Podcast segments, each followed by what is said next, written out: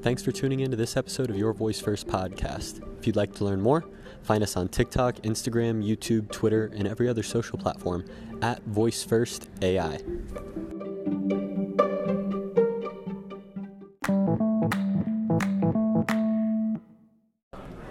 I'm here at Project Voice in Chattanooga, Tennessee with Roger Kibbe. Roger, thanks for joining me.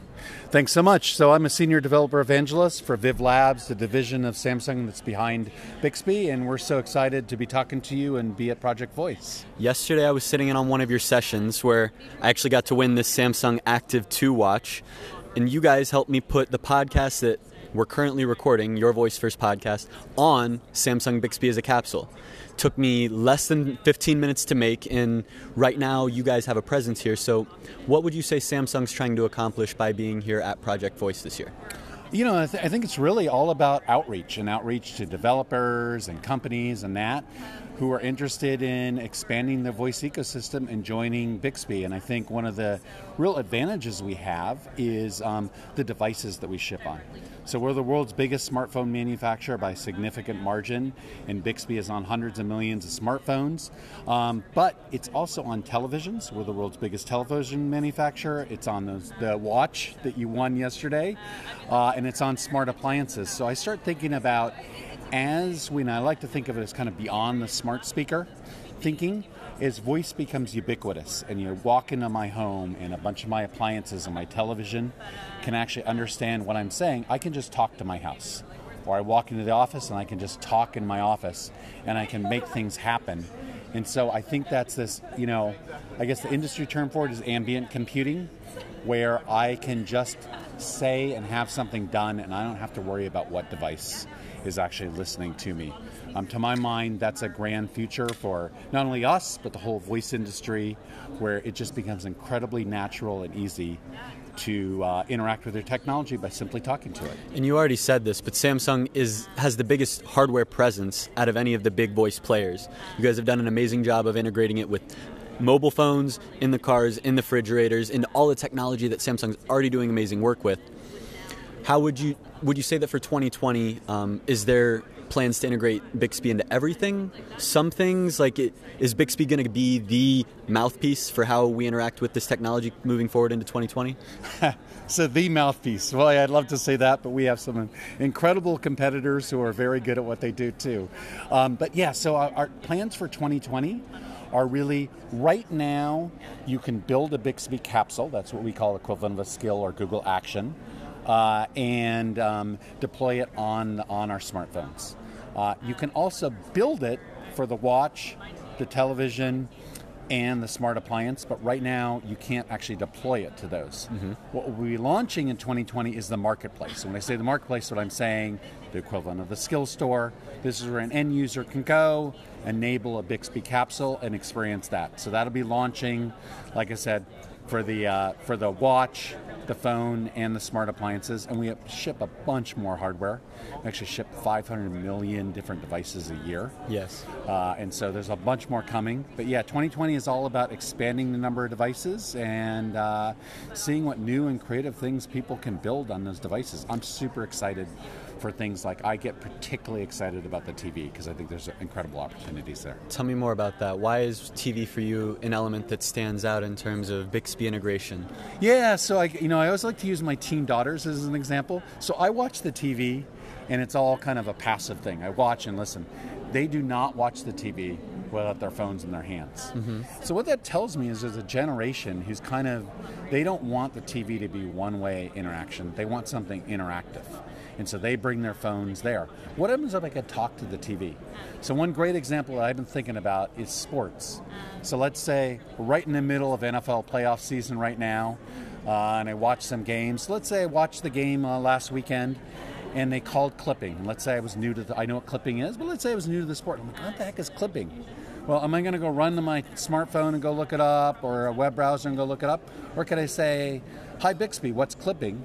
And then right on the TV, it could overlay a graphic that shows you, says, okay, that's the penalty and that's what it means there. And I see that as incredibly amazing that I'm continuing to watch and experience the sport, but I'm learning about it because there's some interactivity built into the hmm. TV.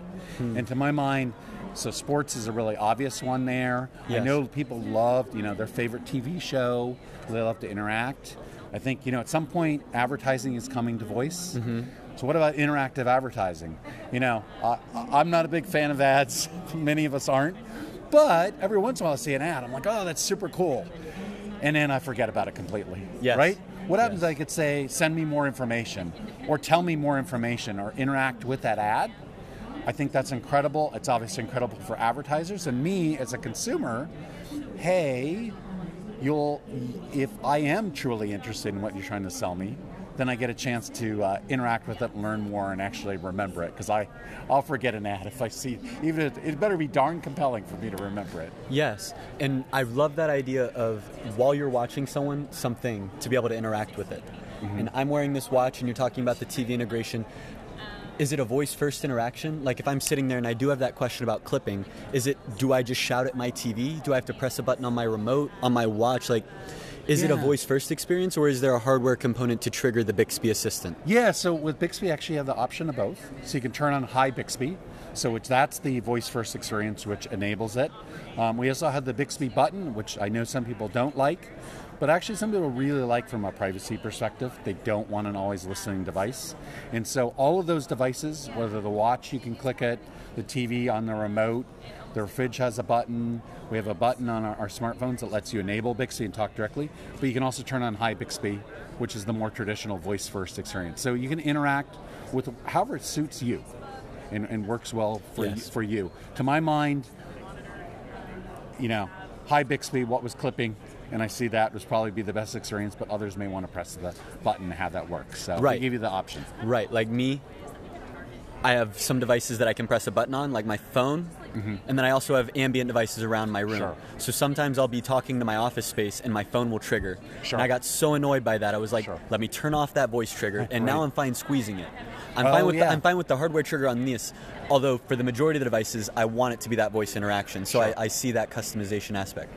Now, last year we were here at Project Voice, and there was a big Alexa presence because it was well, this was the Alexa conference last Right, year, right. So there was only an Alexa presence. Right. Now, from then until now, like 2019 to 2020, not only did this project emerge as Project Voice, but Samsung is now a key player as here as one of the four key players. What do you think has been changing about Bixby from last year until now that's really leveraged you guys to get up on the stage and call yourselves like right up there with the Google, the Microsofts, the Amazons, and now Samsung? Yeah, well, perfect. Well, one, um, we're pretty brand new to this industry and things like that. Although Bixby, and Bixby was based uh, upon uh, acquisition of a company called Viv Labs, which was founded by Adam Cheyer, who also founded Siri. Um, so a huge, long pedigree there. But we launched really for public development of Bixby, um, what, uh, about 15, 16 months ago?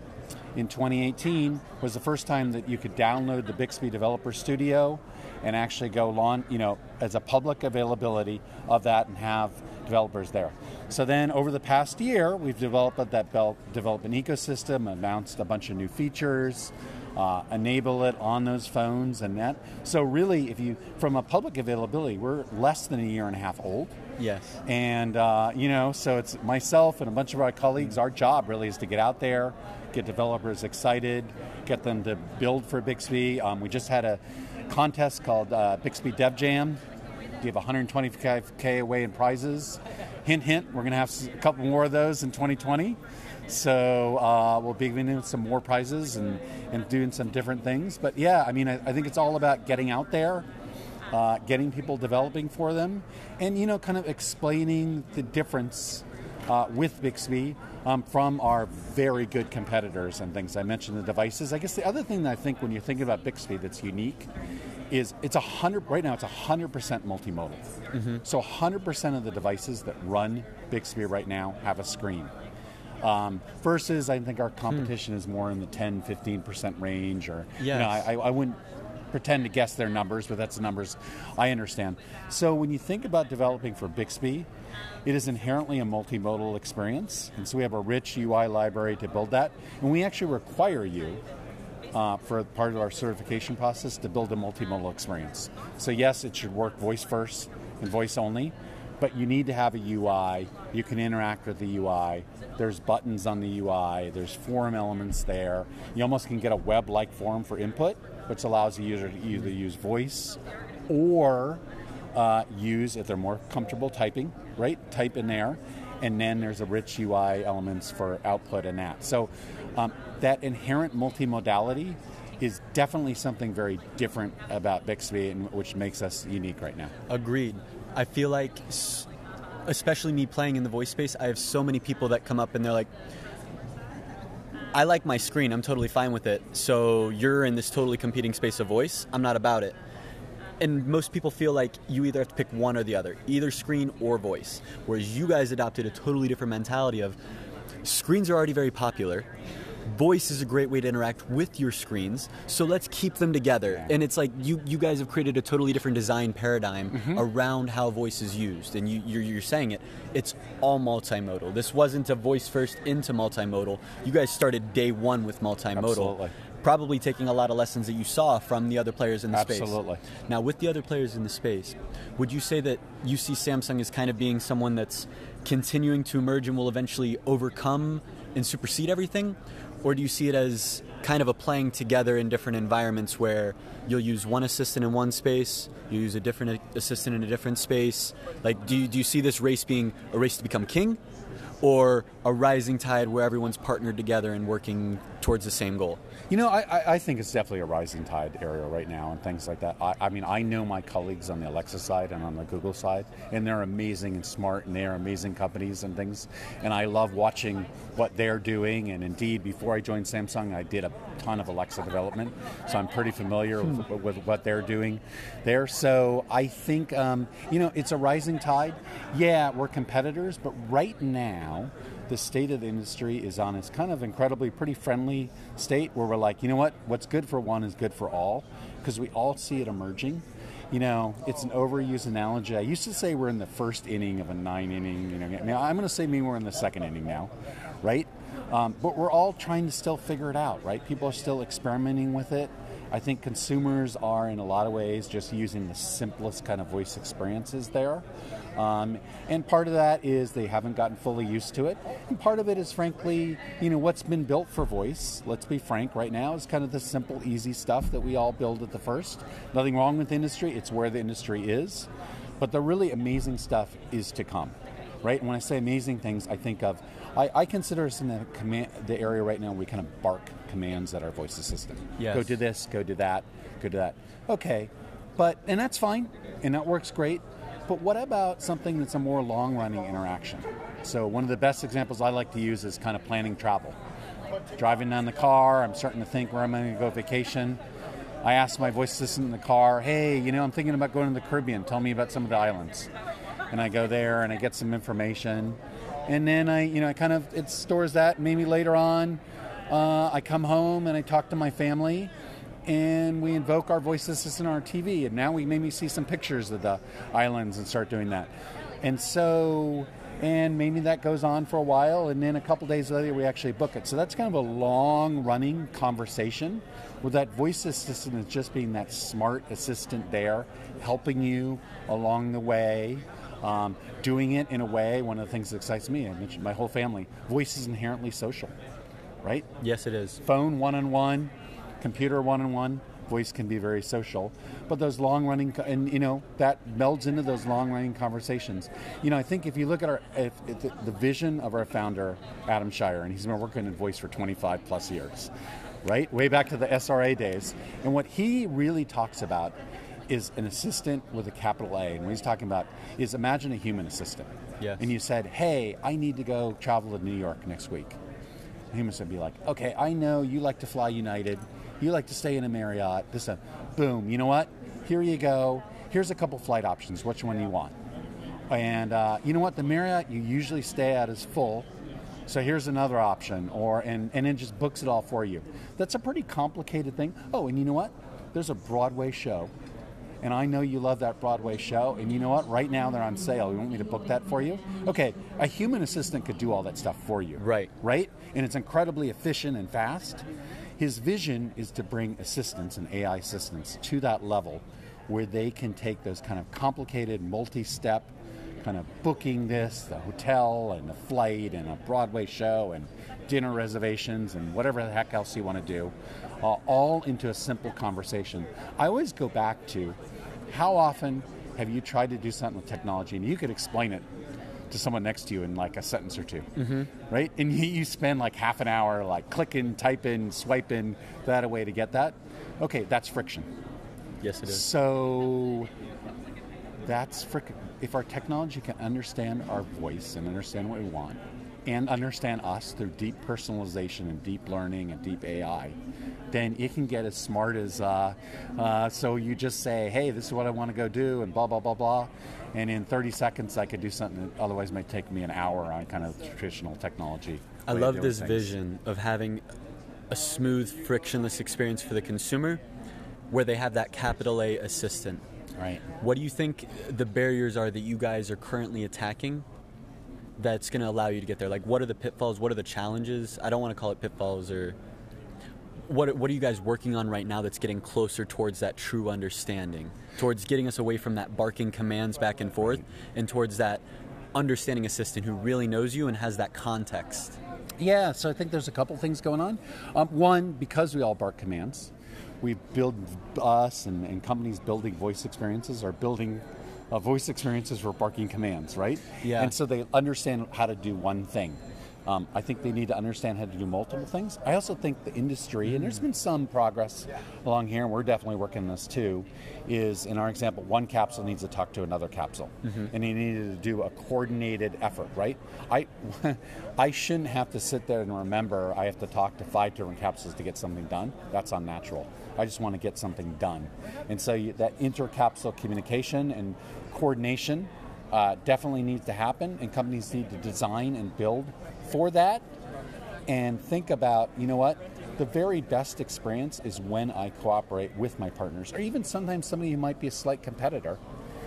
Hey, you know what, if that results in the booking for me, and my competition gets a little business, maybe that, that's better than neither of us getting business. Agreed. Right there. Agreed. So I think that's that's one challenge. Um, I also think, um, you know, despite the amazing advancements in AI, it's still it still doesn't understand us really well. Yes. Right? And it really understands our preferences and that and understand what what we want to do and being contextually aware and that. I think there's got to be advancements there.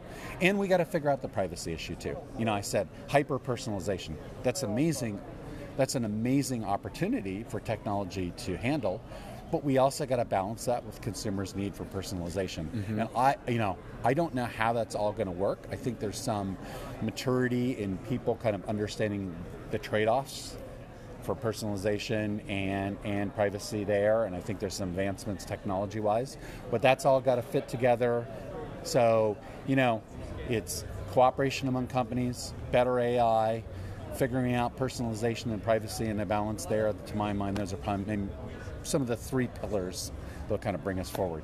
So, for people that are listening to this who are at the conference, or people who aren't, who are just listening, and they want to continue to follow either your personal story, Roger, or the Samsung Bixby development, how would you recommend that they follow along with what your Bixby team's doing? How can they follow the story? How can they engage with you guys? What would you recommend? Yeah, so first, uh, I'll just say personally, um, I'm pretty active on Twitter. So at Roger Kibbe, uh, would be the way, and let's continue the conversation and follow each other.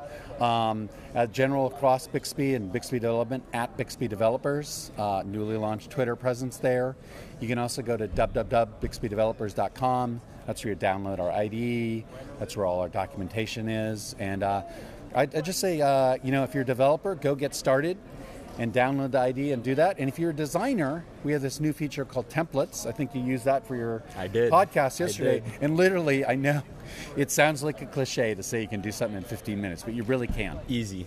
Yeah, and so the, I, I, like the idea of thinking about designers. Uh, being able to build voice experiences and, and using those templates. So I think across those uh, go. And uh, yeah, let's keep the conversation going. And uh, I'd love to see what everyone builds uh, for Bixby and, and beyond because we're in such an exciting, dynamic industry right now.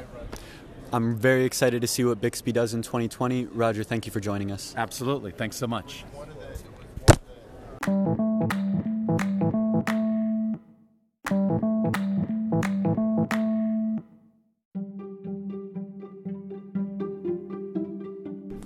Thanks for tuning in to this episode of Your Voice First podcast. If you'd like to learn more, find us on TikTok, Instagram, YouTube, Twitter, and every other social platform at Voice First AI.